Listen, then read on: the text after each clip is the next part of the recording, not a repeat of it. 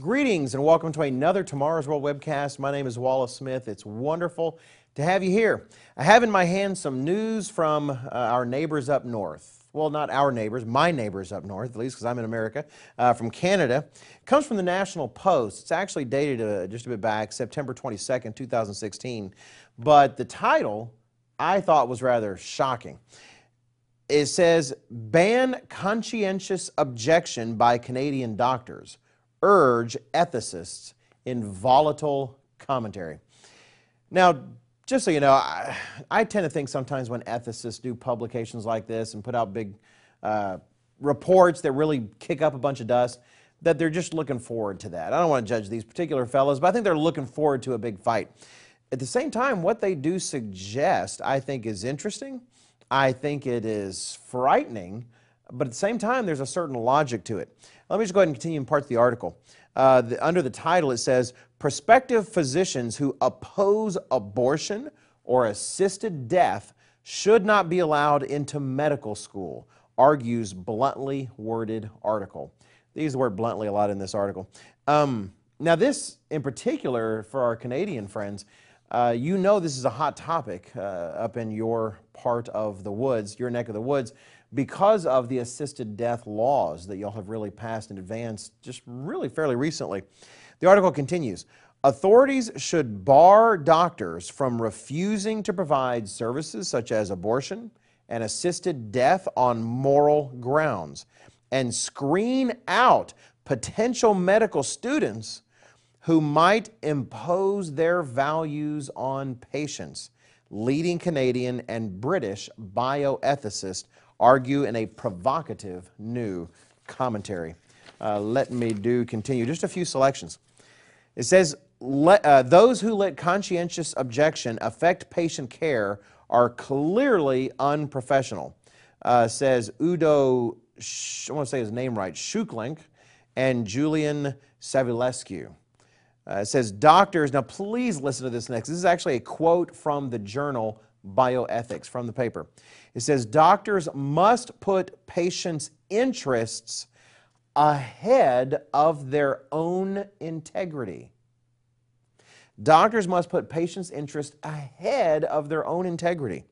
It says if this leads to feelings of guilt, remorse, or them dropping out of the profession, so be it, says the bluntly worded piece. Like I said, they say bluntly a lot.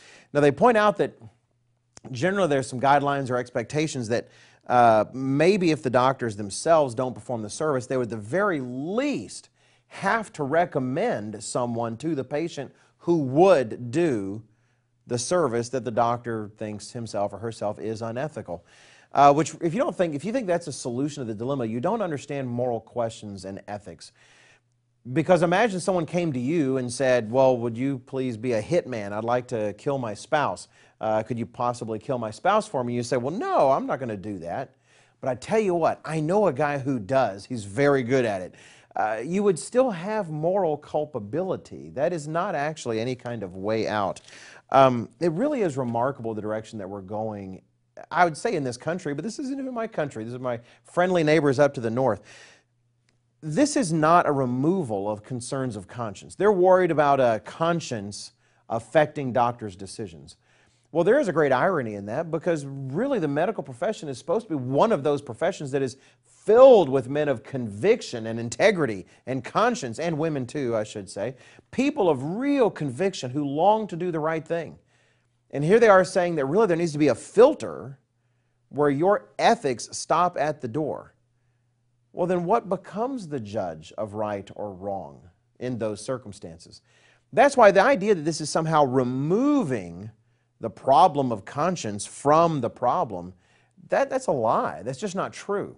What it is doing is establishing a uniform conscience across the profession, uh, sort of an approved conscience, if you will.